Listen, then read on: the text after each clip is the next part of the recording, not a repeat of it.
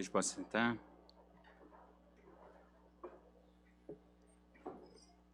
Abra a sua Bíblia em Gênesis capítulo 19, dos versículos 1 a 29. E eu vou adiantar a dica para as crianças. Então, crianças, preste atenção. É, vocês vão desenhar uma casa do jeito que vocês quiserem, com pedras de fogo caindo do céu. Olha que coisa, que desenho hoje curioso, não é? Mas por que, que nós vamos fazer isso, crianças? E a casa é de Ló, tá? Então vocês vão desenhar a casa de Ló, porque na casa de Ló vão cair é, pedras de fogo que vêm do céu. Mas nós vamos fazer isso, criança, porque Deus está nos levando para uma nova casa. A velha casa vai ser destruída mesmo. E nessa nova casa tudo vai ser perfeito. E mesmo até chegarmos, durante essa caminhada, até chegarmos à nossa nova casa, o Senhor está cuidando de nós. Mas, e agora vem uma novidade que surgiu ontem: os juniores. Ontem, no encontro das crianças, eu descobri que os juniores, que são a turminha mais velha já um pouco, né, a turminha ali do pré-adolescentes e tal, estavam muito tranquilos com isso, porque desenho era para as criancinhas, não é? Então, os juniores agora têm uma questão diferente. Os juniores eles vão anotar os pontos do sermão e uh, as ideias centrais de cada ponto. Para os juniores a conversa é um pouco diferente. E eu já negociei com os pais que eu vou citar os nomes dos juniores ao longo dos vários sermões, porque os pais vão me passar as histórias eu vou citar, porque afinal de contas só a minha não está dando conta, né? De ouvir tanta história dela mesma. Então, juniores, prestem atenção. Gênesis capítulo 19 diz assim a palavra do Senhor, ouça com fé. Ao anoitecer, vieram os dois anjos a Sodoma, a cuja entrada estava Ló sentado. Este, quando os viu, levantando-se e indo ao seu encontro, prostrou-se, rosto em terra, e disse-lhes: Eis agora, meus senhores, vinde para a casa do vosso servo, pernoitai nela e lavai os pés. Levantai-vos-ei de madrugada e seguireis o vosso caminho Responderam eles: Não, passaremos a noite na praça. Instou-lhes muito e foram e entraram em, é, em casa dele. Deu-lhes um banquete, fez assar uns pães asmos e eles comeram. Mas, antes que se deitassem, os homens daquela cidade cercaram a casa. Os homens de Sodoma, tanto os moços como os velhos, sim, todo o povo de todos os lados e chamaram por Ló e lhe disseram: Onde estão os homens que à noitinha entraram em tua casa? Traze-os para fora a nós, para que abusemos deles. Saiu-lhes então Ló à porta, fechou-a após si e lhe disse: Rogo-vos, meus irmãos, que não façais mal. Tenho duas filhas virgens, eu vos trarei, tratai-as como vos parecer, porém nada façais a estes homens, porquanto se acham sob a proteção do meu teto. Eles, porém, disseram: Retira-te daí. E acrescentaram: Só ele é estrangeiro, veio morar entre nós e pretende ser juiz entre tudo? A ti, pois, faremos pior do que a eles. E arremessaram-se contra o homem, contra Ló, e se, fech... e se chegaram para arrombar a porta. Porém, os homens eh, estendendo a mão, fizeram entrar Ló e fecharam a porta, e feriram de cegueira aos que estavam fora, desde o menor até o maior de modo que se cansaram à procura da porta. Então disseram os homens a Ló: Tens aqui alguém mais dos teus? Genro e teus filhos e tuas filhas, todos quantos têm na cidade, faze-os sair deste lugar. Pois vamos destruir este lugar, porque o seu clamor se tem aumentado, chegando até a presença do Senhor, e o Senhor nos enviou a destruí-lo. Então saiu Ló e falou aos seus genros, aos que estavam para casar com suas filhas, e disse: Levantai-vos, saí de, deste lugar, porque o Senhor há de destruir a cidade. Acharam, porém, que ele gracejavam com eles. Ao amanhecer, apertaram os anjos com Ló, dizendo: Levanta-te, toma tua mulher e tuas duas filhas, que aqui se encontram, para que não pereças no castigo da cidade. Como, porém, se demorasse, pegaram-nos os homens pela mão, a ele, a sua mulher e as duas filhas, sendo-lhe o Senhor misericordioso, e o tiraram e o puseram fora da cidade. Havendo-os levado fora, disse um deles: livra-te, salva a tua vida, não olhes para trás, nem pares em toda a campina, foge para o monte para que não pereças. Respondeu-lhes Ló: Assim não, senhor meu. Eis que o teu servo achou mercê diante de ti, e engrandeceste a tua misericórdia que me mostraste, salvando minha vida. Não posso escapar do monte, pois receio que o mal me apanhe e eu morra. Eis aí uma cidade perto para a qual eu posso fugir, e é pequena. Permite, permita que eu fuja para lá. Porventura não é pequena, e nela viverá a minha alma. Disse-lhe: Quanto a isso, eu estou de acordo para não subverter a cidade que acabas de falar. Apressa-te, refugia-te nela, pois nada posso fazer enquanto não tiveres chegado lá. Por isso se chamou Zoar, o nome da cidade. Saiu o sol sobre a terra quando Ló entrou em Zoar. Então fez o Senhor chover enxofre e fogo da parte do Senhor sobre Sodoma e Gomorra e subverteu aquelas cidades e toda a campina e todos os moradores da cidade e os que nascia na terra. E a mulher de Ló olhou para trás e converteu-se numa estátua de sal. Tendo se levantado Abraão de madrugada, foi para o lugar onde estivera na presença do Senhor, e olhou para Sodoma e Gomorra, e para a terra da campina, e viu que da terra subia fumaça, como a fumarada de uma fornalha. Ao tempo que destruía as cidades da campina, lembrou-se Deus de Abraão e tirou a Ló do meio das ruínas, mas quando subverteu as cidades em que Ló habitara. Até aqui a palavra do Senhor. Vamos orar. Senhor Deus, estamos diante dessa importante história da humanidade e da nossa história como povo da fé e pedimos, Senhor, que nós a compreendamos hoje para os nossos dias e assim tiremos lições importantes dessa história para que não caiamos nos pecados daqueles do passado e sigamos fiéis à tua santa palavra. Assim oramos em nome de Jesus. Amém. Tem insistência boa e tem insistência ruim, não é verdade? Tem insistência, por exemplo, para ficar para o café, para o almoço, para o jantar. Já foi na casa de alguém? Fica mais um pouquinho, fica mais um cadinho, toma um cafezinho, vou fazer um pão de queijo. E essa insistência é boa, né? Sempre um prazer atender insistência desse tipo, essas insistências carinhosas. Mas também tem aquela insistência, por exemplo, para aceitar que você recebe aquela ligação para aceitar um novo plano de telefonia, um novo, eu já vi gente fazendo assim, um novo plano de internet um novo cartão de crédito. E, e, é curioso que eles insistem, você fala, eu já tenho cinco cartões de crédito. Ele, não, mas o senhor tem o nosso? Por que, que você não quer o nosso? Ah, porque eu não quero? E eles ficam insistindo. Essas insistências são tão terríveis, meus irmãos, que às vezes elas nos levam é, até cair no pecado da ira, não é? Porque eles insistem mesmo, é uma insistência muito ruim.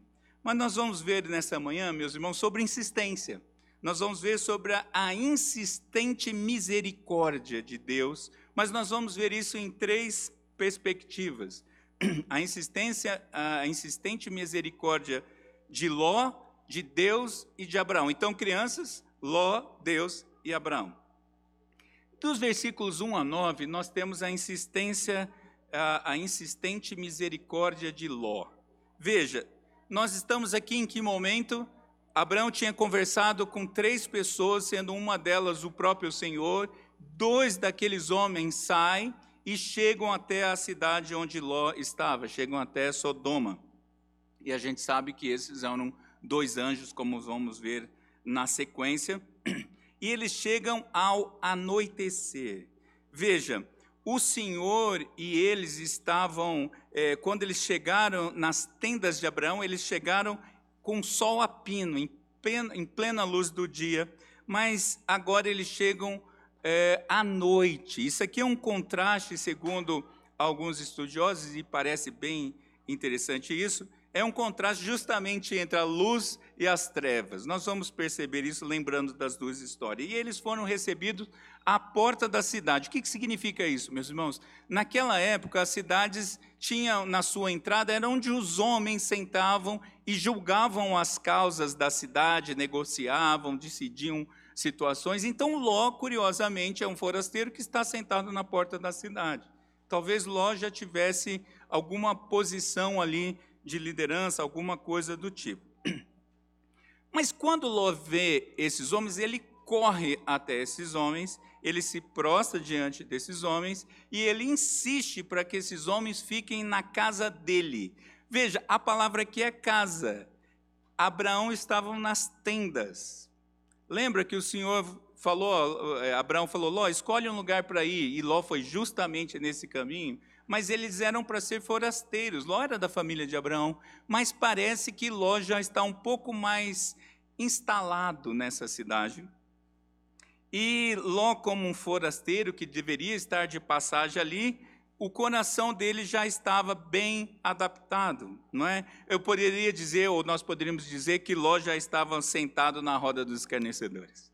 Né? Ló já estava ali, bem íntimo de Sodoma. Mas os anjos recusam essa, essa proposta de Ló, e Ló insiste. Ló insiste muito.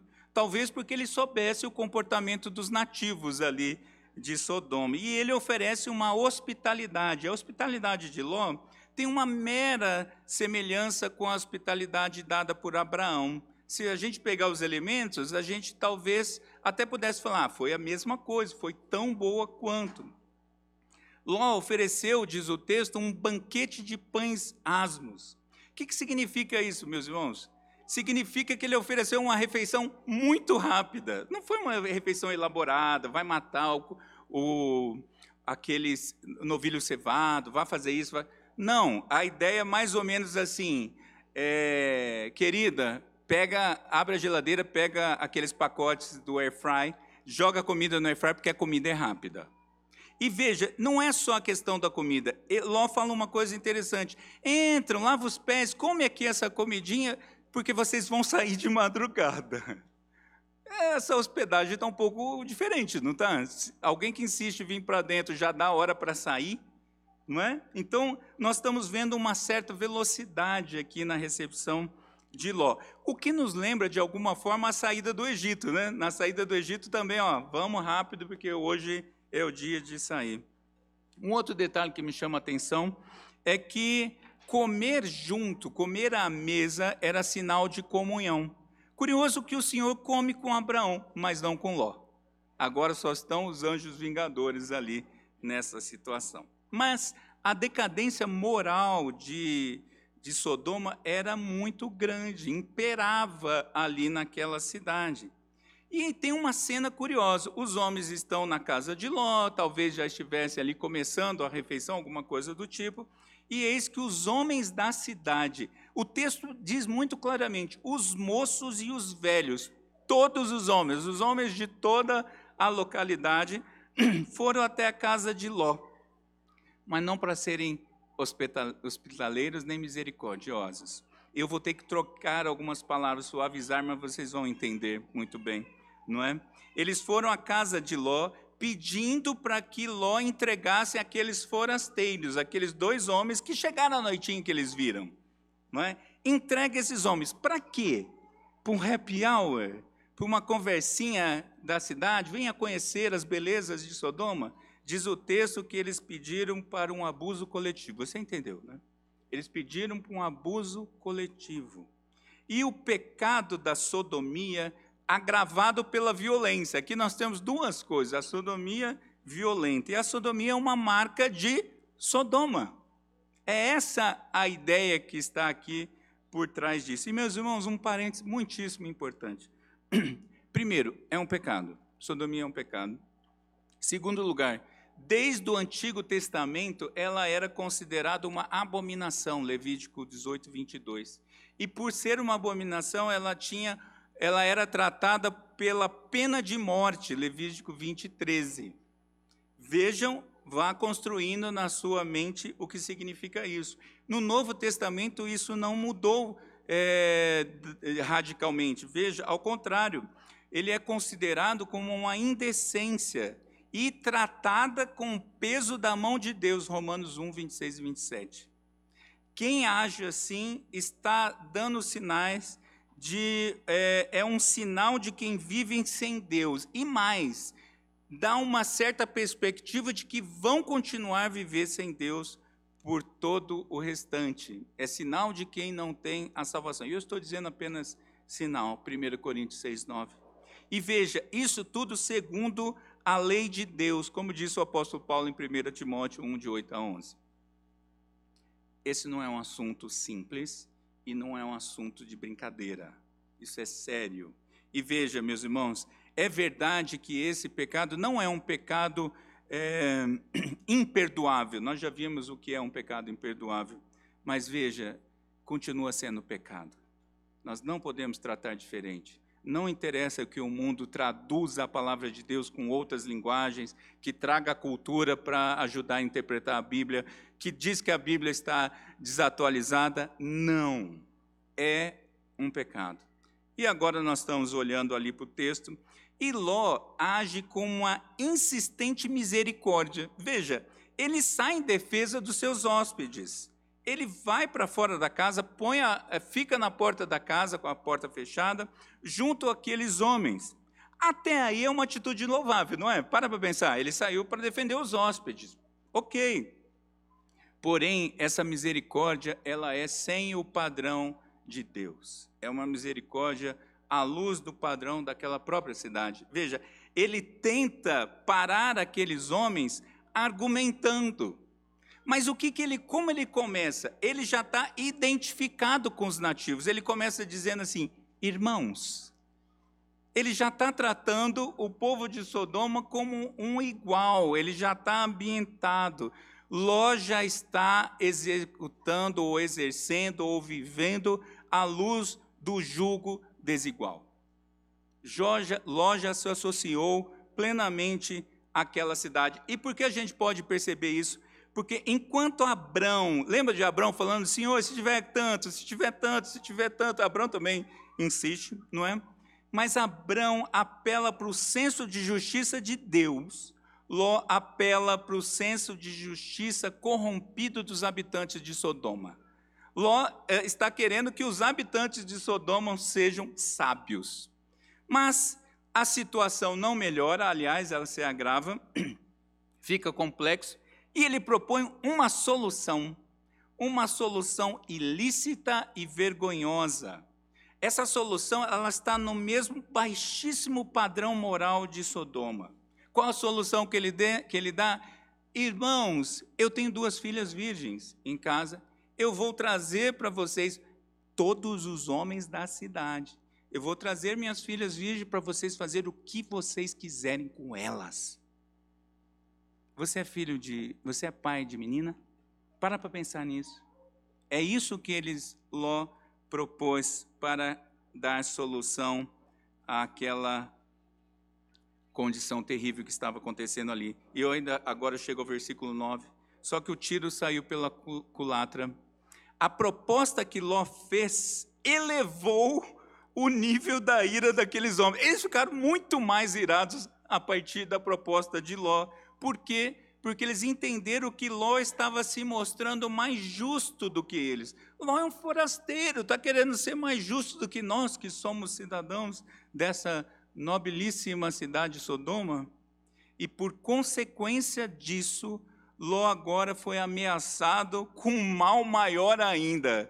Agora, Ló, você vai passar. A gente veio pensando alguma coisa ruim, mas agora, Ló, com você vai ser pior.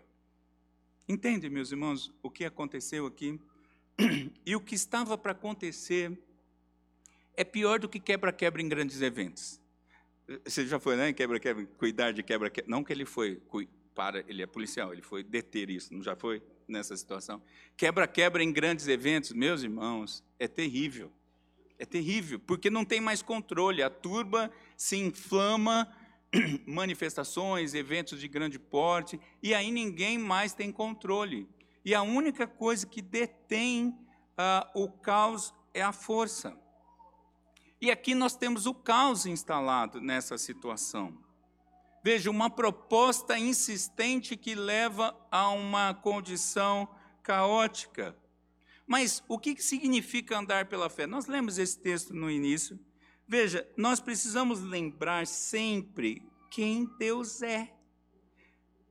Deus criou o tempo, Deus criou o espaço, Deus criou a matéria, Deus criou o universo, Deus criou todas as coisas. Jesus nasceu de uma virgem, Jesus ressuscitou dos mortos, e aí eu trago uma frase que já foi dita anteriormente. Acaso para o Senhor, acaso a coisa demasiadamente difícil? Eles já tinham ouvido essa expressão.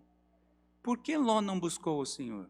Não tem situação difícil para o Senhor. Não tem situação complicada. Não tem o, o que o Senhor não possa resolver. Mas ele não busca ao Senhor. Porém, meus irmãos, nós vivemos pela fé. E a nossa fé é em Cristo, mergulhada em Cristo, inserida em Cristo, contando com Cristo, com toda a ação do Senhor ao nosso favor e pautados pela Sua palavra. Por isso que diante de grandes situações, ou mesmo de pequenas situações, nós precisamos da direção de Cristo. Diante de problemas, meus irmãos, busquem soluções que tenham o aval do Senhor. Cuidado com soluções com cara de misericórdia piedosa, sabe? Poxa, parece tão boa essa ideia, todo mundo faz. Ah, já vi gente fazendo, Cuidado com isso, meus irmãos, porque isso é seguir o padrão do mundo, é colocar o seu coração onde não deveria estar. Essas decisões, essas soluções, especialmente as que têm cara de piedade, elas têm grande potencial para te levar à apostasia, para te afastar de Deus, para te distanciar do Senhor. E mais, Soluções assim pode trazer problemas maiores, porque solução pecaminosa para o pecado só piora o próprio pecado.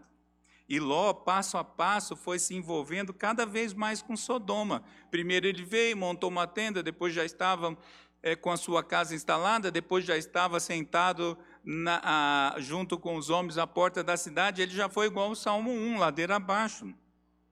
Mas nós não, nós seguimos ao contrário, nós seguimos os passos do nosso Senhor. Nós seguimos a Cristo porque isso nos leva a fazer a vontade dele. E nessa peregrinação, onde não nos instalamos nessa terra, nós somos peregrinos. Você não mora numa casa, você mora numa tenda. Você não está aqui para curtir isso aqui de maneira tão grande é óbvio que a criação é boa, que essa terra tem o seu valor, porque o Senhor assim a fez, mas o nosso coração não deve estar plantado aqui. O nosso coração deve acompanhar a vontade do Senhor e seguirmos os seus passos, porque Ele há de nos levar para um novo lugar, e isso deve ser a nossa santa expectativa. De Senhor, volta para me buscar. Por isso, cuidado com essas entre aspas, insistentes misericórdia. Você pode estar é, agindo fora do padrão de Cristo, o nosso Senhor. Mas dos versículos 10 a 22, nós temos a insistência, a insistente misericórdia de Deus. Veja, que acontece em meio a, ao caos, pela intervenção dos seus anjos. Deus age ali por meio dos seus anjos. E meus irmãos, a gente precisa ter sempre em mente isso. Nem sempre a maioria está certa, porque nós estamos falando de todos os homens da cidade contra três, Ló e os homens e os anjos. Nem sempre a maioria está certa.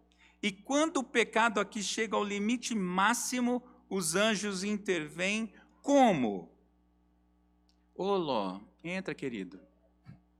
Puxando pelas mãos. Os anjos vão e puxam Ló Ló, decide por uma opção melhor, decide, Ló, por Deus, escolhe o Senhor. Os anjos puxam Ló pela mão para dentro de casa, travam a porta e promovem uma cegueira nos agressores, que eles não achavam mais a porta. Todos os homens ficaram cegos do lado de fora, do lado de fora. E essa cegueira aqui, ela é a, a, a mesma ideia, ou a mesma palavra, ou o mesmo conceito ali do rei da Síria, naquele caso com Eliseu, ou de Saulo na estrada. É a mesma cegueira que deixa sem enxergar mais nada.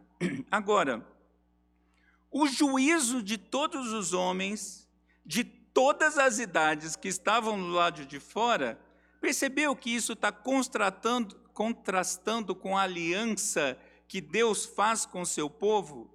Porque Deus também faz uma aliança com todos os homens de todas as idades, daqueles que pertencem à fé. Não foi isso que Abraão acabou de aprender? Eu estou, eis que eu faço uma aliança com todos vocês. Os homens das casas serão circuncidados. Todos os homens de todas as idades. Só que agora nós temos homens de todas as idades do lado de fora, totalmente ímpios. E o texto diz ali, versículos 12 a 14, que essa voz, a voz da imensidão do pecado, o pecado falava tão alto que isso chegou ao Senhor. Então o Senhor enviou anjos vingadores. E, em princípio, a proteção e o livramento de Deus alcançaria toda a família de Ló. Meus irmãos, Deus é o Deus da família. E, aliás, esse texto de hoje, o texto da, da noite, em algum momento passa por isso. Nós não podemos esquecer, meus irmãos, quem é o nosso Deus. Deus é o que estabeleceu a família, Deus ama a família, Deus ainda mantém esse projeto, Ele quer que isso continue assim, e a promessa ali era para toda a casa de Ló. Ló deveria falar: Eu e minha casa serviremos ao Senhor. Era para Ló, sua esposa, suas duas filhas e seus dois genros. Eles não estavam casados ainda. Aqui a ideia é, uh, trazendo para os nossos dias, é a ideia de noivo. Elas provavelmente já estavam prometidas em casamento, mas isso dão seis pessoas. Abraão tinha pedido, Senhor, se tiver dez. Não tinha nem dez justos ali. E o Senhor já sabia disso. Seis pessoas. E, Ló, e o anjo ainda fala: vai lá atrás dos, de todos os que são da sua família, espalhados pela cidade, convence-os de sair, porque hoje o juízo de Deus vai imperar aqui nessa cidade, não é? E Ló então vai conversar com seus genros, com os pretendentes das suas filhas, e eles riem. Eles não acreditam no que Ló está falando. Talvez eu vou usar uma expressão popular apenas para dizer que talvez eles, pensa, eles foram irônicos. Talvez eles tivessem dito assim se fosse nos dias de hoje. Isso aqui é pegadinha do sogrão. Eles não acreditaram em Ló, o seu futuro sogro. Esses homens não deram ouvidos a ele. Curioso, né? Provavelmente, obviamente, pela dureza dos seus corações, diferente dos genros de Noé. Noé também falou com os genros: Ó, oh, vai acontecer. E eles seguiram para a arca. Mais uma observação aqui, que casa com o bloco anterior. Ló havia dado as suas filhas a dois homens não tementes a Deus, e por isso cegos de entendimento espiritual. O problema do jugo desigual e as suas consequências são bem antigos. Eu acho curioso como ainda nos nossos dias esse assunto ainda não é verdade para o coração de alguns. Ló fez isso com as suas filhas. Deu, permitiu que dois homens ímpios, nativos de Sodoma, fossem noivos de suas filhas e eles recusem, recusam a proposta de Ló. E Ló volta então e vamos embora, vamos sair, porque agora é a hora e tudo isso está acontecendo de madrugada, não é? E os anjos aqui estão insistindo com Ló, porque afinal de contas, os anjos falaram: faz isso e sai, porque eu vou executar o juízo de Deus. E mesmo com a proximidade do juízo de Deus, nós estamos vendo Ló procrastinando. Ló está enrolando para sair. Os anjos falaram: vai cair fogo do céu, nós vamos destruir. A palavra é destruir tudo. Sai agora. E aí a gente vê a falsa, a falta de senso de urgência para obedecer a Deus. Ló não é urgente, Ló não tem essa percepção de que quando Deus fala, a resposta tem que ser imediata. E isso quase o leva à ruína. E é pela insistente misericórdia de Deus é que há salvação ali, porque se dependesse deles, dos de Ló. Foi necessário que os anjos usassem novamente da força. Percebe que o texto diz que os anjos puxaram todos da casa pelas mãos. Eu fiquei pensando na cena, vocês sabem que eu gosto de imaginar algumas cenas. Dois anjos, quatro pessoas. Um deve ter pego Ló, a esposa de Ló, o outro pegou as duas meninas e arrastaram pelas mãos para sair dali. Calvino comenta que às vezes é necessário sermos arrancados à força daquele cenário que não conseguimos voluntariamente abandonar. Tem hora que estamos, é, podemos estar tão cativos ao erro que precisa que Deus arranque. Os anjos estão insistindo, a, o juízo vai vir, e Ló então diz, a, Ló fala assim, assim não, senhor meu, assim não, peraí, né? Para que essa pressa toda, meu rei? Assim não. Eu, não, eu, eu olho para esse texto e eu fico apavorado com isso. Porque, veja, Ló, no meio dessa confusão, Ló fala assim: Eu tive uma ideia, eu não quero ir para onde vocês estão falando, anjos do Senhor. O anjo falou: Vai para tal lugar porque lá é seguro. Ló falou: Não, eu quero ir para uma cidadezinha menor, mais aconchegante, que eu acho que é segura. E os anjos deixaram a insistência de Deus era tão grande, pela longanimidade de Deus, ele recebe então permissão para ir para esse lugar que ele acha que é um refúgio seguro, mas nos textos mais para frente, nos sermões posteriores, nós vamos ver que isso foi mais um erro de Ló. E eu cito mais uma vez Calvino, me, me, me permita isso, porque ele diz assim que é próprio da natureza humana buscar segurança no próprio inferno a buscá-la no céu sempre que seguem a sua própria razão. Calvino está dizendo: toda vez que nós estamos buscando o nosso próprio coração, nós estamos buscando segurança no inferno. E Ló está insistindo nisso. Agora, imagine, aqui nós temos também na igreja, é um privilégio isso, nós temos bombeiros aqui. Imagine a cena: uma pessoa presa num prédio em chamas, ou numa casa em chamas, cercado por chamas de todo lado. E os bombeiros chegam argumentando assim: Ô oh, amado, sai, vem para fora, querido, você vai fazer dodói. Você consegue imaginar essa cena? Sinceramente, o qual é a realidade num caso desse? Eles invadem, invadem com tudo o que eles podem e tiram a pessoa na marra, mesmo que sejam sobre os seus ombros. Ou não é assim? Porque é a vida que está em discussão ali. E, meus irmãos, a realidade é que todas as pessoas nascem espiritualmente cegas, e isso nos ajuda a entender o sermão da noite também. E por isso as pessoas caminham para as chamas do inferno.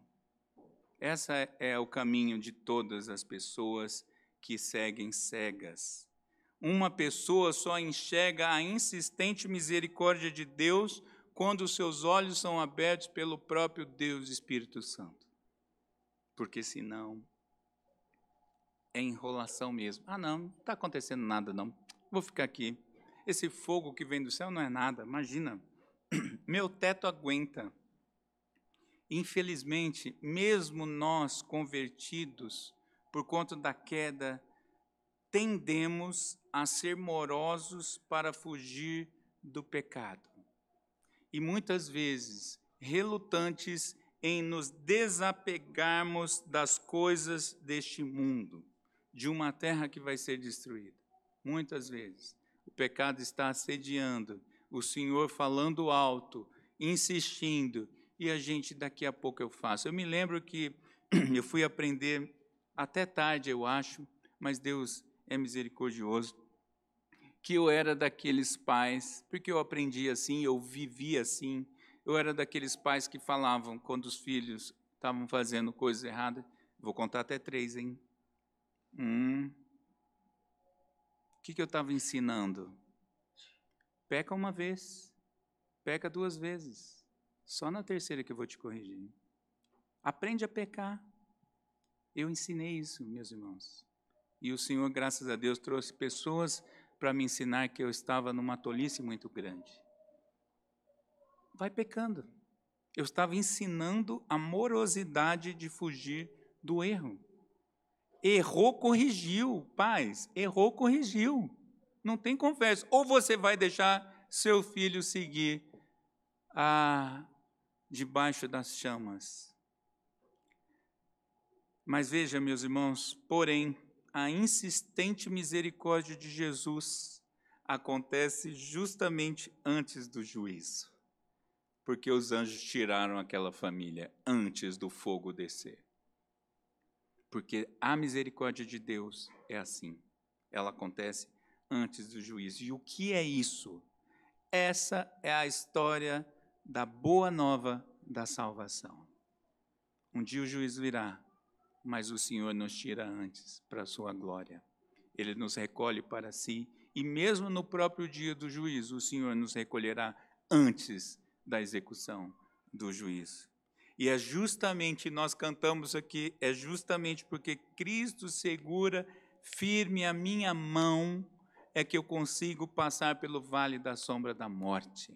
Somente por isso é porque Cristo nos puxa pelo braço para nos retirar da iniquidade para a nova vida é que a gente tem condição. Eu não sou o exemplo da ação do Senhor, mas eu louvo a Deus porque o Senhor não me puxou pela mão, o Senhor me puxou pelo colarinho. Eu louvo a Deus por isso, porque o ímpio segue contra o Senhor e o Senhor vem e retira, porque senão o juízo vem. E essa é a insistente misericórdia de Deus. Essa é a obra da salvação.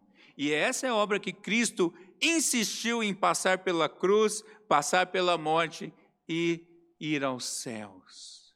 E é por conta dessa insistente misericórdia do Senhor que nós temos vida. Se não. Mas em terceiro lugar, nós vemos ali dos versículos 23 a 29 a insistente misericórdia de Abrão, que é representativa. Veja, o versículo 23 diz, resume a história, depois explica, o juízo veio somente depois que Ló e a sua, a sua família foi tirado da terra de Sodoma. Eles estavam indo para aquela cidade de refúgio que Ló tinha escolhido, e depois deles saírem é que o juízo veio. E aí vem a explicação a partir do versículo 24. Porque o Senhor então fez chover enxofre e fogo sobre tudo e sobre todos em Sodoma e Gomorra. Pega duas cidades vizinhas e pensa duas cidades destruídas. Talvez a gente não tenha essa visão exata como a gente aqui, mas a gente já viu cidades destruídas pela guerra. Você já viu cidade no pós-guerra? É uma devastação absoluta.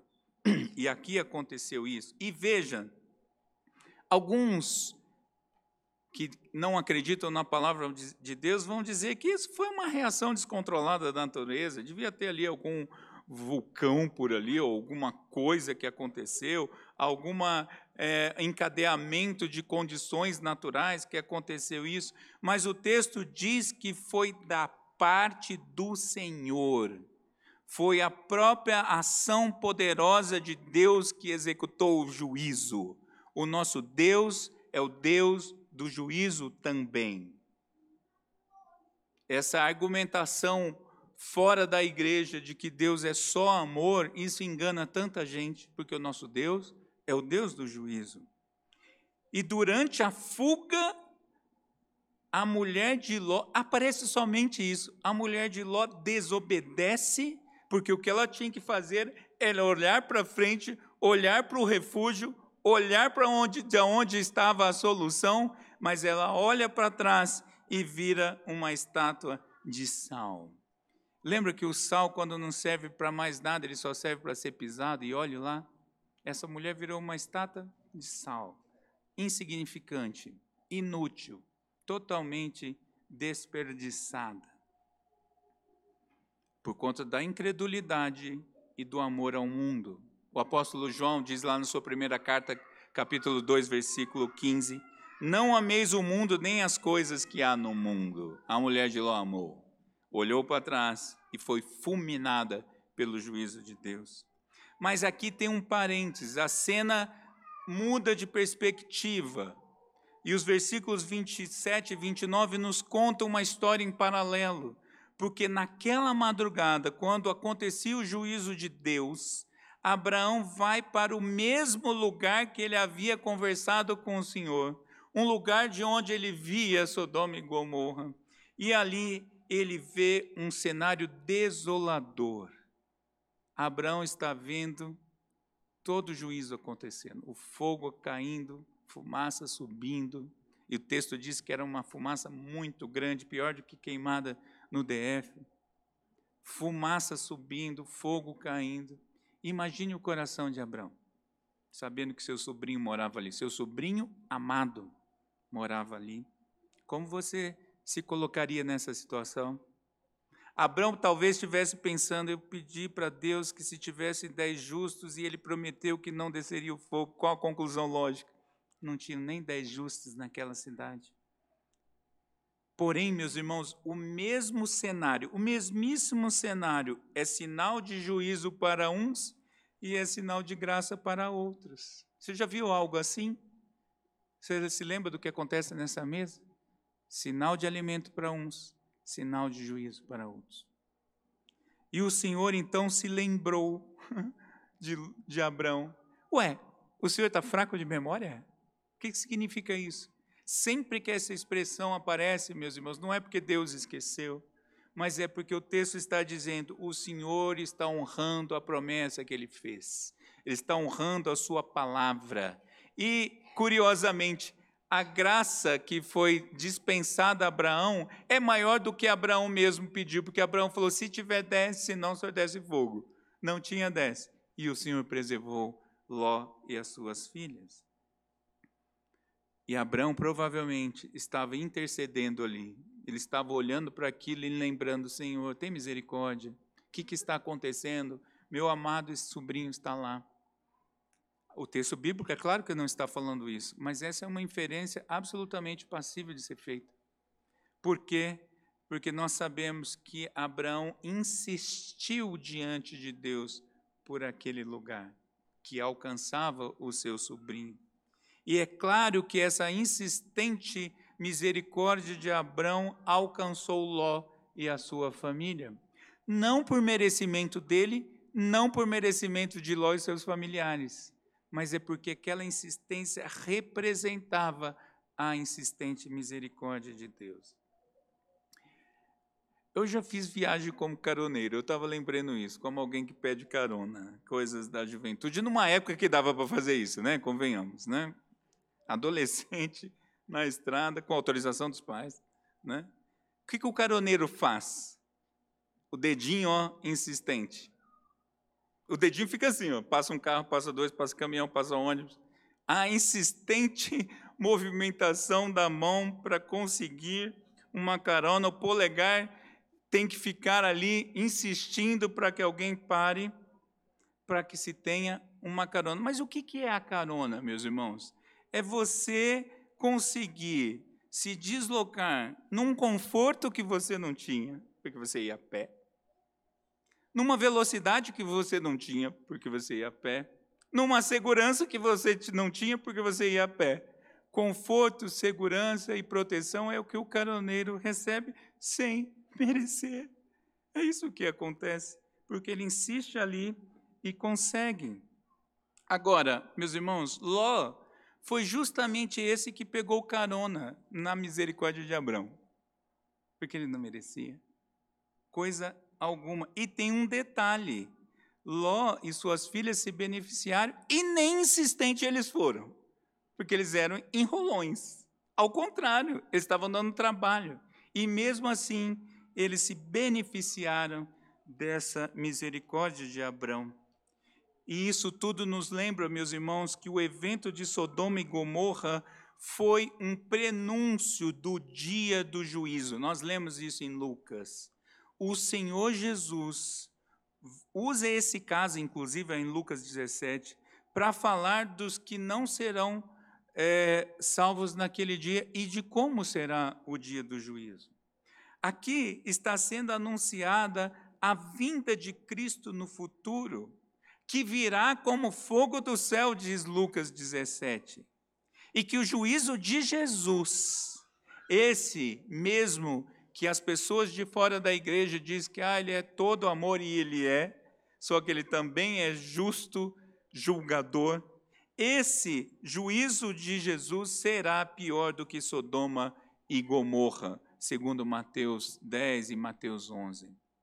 Nós não sabemos quando o dia do Senhor acontecerá, porque essa expressão dia do Senhor é usada pelo apóstolo Paulo lá em 1 Tessalonicenses.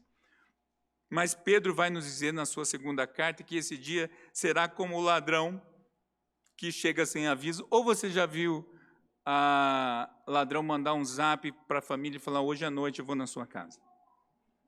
O dia do juízo será assim. Chegará de uma forma que não perceberemos. Mas Ló e suas filhas foram salvos.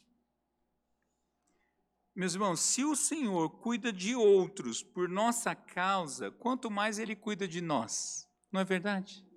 Nós precisamos sair com essa convicção no coração, meus irmãos. O Senhor cuida de você, apesar de você mesmo, apesar de mim. O Senhor cuida. Eu não sei que condição caótica que você está, que você chegou aqui hoje, mas o Senhor está cuidando da sua vida. Por graça e misericórdia. E eu me lembrei também que essa cena nos lembra uma outra coisa, e é sempre bom enfatizar e não forçar a barra, mas ensinar, porque é isso que acontece quando nós batizamos a nossa, as nossas crianças. A insistente misericórdia de Deus conosco alcança os nossos pequenos. Glória a Deus por isso. Eles estão colocados debaixo do teto da aliança. Por isso, nós temos um dever a fazer não é porque eles estão debaixo dessa, desse teto que nós não devemos continuar insistindo. E como a gente insiste com nossos filhos, ensinando, corrigindo, animando, intercedendo por eles, orando por eles, é, levando-os à igreja e tudo mais que nós pudermos fazer. Nós não podemos ser morosos com nossos filhos. Agora, a justiça de Deus é justamente favorável aos que foram justificados por Deus. E nós fomos justificados em Cristo. Cristo justificou as suas ovelhas na cruz do Calvário, na ressurreição, livrando-as do juízo vindouro. Nós fomos justificados por Jesus. Louvado seja o nome do Senhor. E no dia do juízo, nós não experimentaríamos isso. Porém, nós também devemos fazer como Abraão, olhar para o dia do juízo, olhar com os olhos da fé para aquele dia, e por isso percebemos a devastação que será, e por isso intercedemos por aqueles que estão andando ainda na impiedade. Você tem intercedido por outros? Você entendeu o dia do juízo? Se você entendeu, você tem que olhar para Cristo olhar para o Senhor e falar: Senhor, tem misericórdia. Alcança Fulano, alcança Betrana, alcança minha família, porque para o Senhor nada é impossível. Arrasta, Senhor, aquele meu querido, aquela minha querida. Arrasta, Senhor. Puxa pelas mãos. Cuidado, meus irmãos, com alguns equívocos que acontecem no meio evangélico, com a tomada de decisão por Jesus. É claro que nós decidimos por Jesus, é óbvio mas porque Jesus abre nossos olhos primeiro. O que você tem que pedir é, Senhor, pega pela mão, segura pela mão como o Senhor segura bem a minha, e tira das chamas do inferno. É isso que você tem que interceder, meus irmãos. A nossa intercessão tem que ser igual a de Abraão. Senhor, tem misericórdia dessas pessoas, porque eu estou de olho no dia que virá. Há dois caminhos distintos, meus irmãos: o da misericórdia e o do juízo. Em qual deles você está insistindo? Qual é a sua perspectiva? Porque Jesus é o Senhor da justiça e é o Senhor da misericórdia. O não redimido, meus irmãos, experimentará eternamente a ira e a justiça de Deus, a partir da segunda vinda de Cristo. Enquanto isso, nós que já fomos alcançados também seguimos para o dia do juízo, porém, nós seguimos sustentados pela mediação de Cristo. Por isso que nós oramos em nome de Jesus. Não é uma fórmula mística, não é uma linguagem que vulgar que vai se acostumando. Em nome de Jesus, amém. Não. Quando nós fazemos isso, nós estamos falando, Senhor, nos méritos de Jesus, pela cruz que Jesus venceu, pela obra do Senhor. Faz isso, Senhor. Tem misericórdia de mim. E ore ao Senhor. Interceda por si e por outros. E graças a Deus nós temos um intérprete de oração. Nós temos intérpretes aqui acontecendo no nosso culto que estão fazendo interpretação para outra língua, mas nós temos também um intérprete para as nossas orações, que é o Espírito Santo. Não tenha dificuldade de chegar ao Senhor. Senhor, ouve a minha oração. E o Espírito Santo faz chegar a oração que agrada ao Senhor. E nessa caminhada, meus irmãos, nós também experimentamos não só a intercessão, o cuidado e o zelo do Senhor, mas nisso tudo também inclui a correção do Senhor. Por isso, aceite a correção do Senhor, se deleite na correção do Senhor, e mesmo que doa, mesmo que não entenda, porque o Senhor está fazendo isso para o nosso bem, porque todas as coisas cooperam para o bem daqueles que amam a Deus. Graças a Deus por isso. E é graças à santa e insistente misericórdia de Jesus é que nós estaremos com Ele por toda a eternidade. Vamos orar. Querido Deus, obrigado por essa lembrança, a lembrança da obra de Cristo, a lembrança do nosso não merecimento, a lembrança da insistente misericórdia do Senhor para com nós, pecadores miseráveis, mas redimidos por Cristo Jesus e incluídos na sua família.